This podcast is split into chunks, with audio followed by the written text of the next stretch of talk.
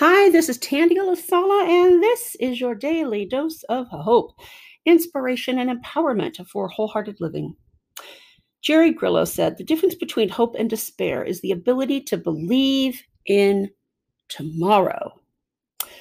Believe, know, and feel that tomorrow will be better, that tomorrow is better. The good news is when you're going through difficult days, it's only 24 hours. And then you get a chance to restart that day again tomorrow. And when you believe and you know and you feel and you really put that intention out there and that feeling that tomorrow will be better, I believe that it will be. To get daily reminders of hope and inspiration via email, head over to bit.ly forward slash DDO hope.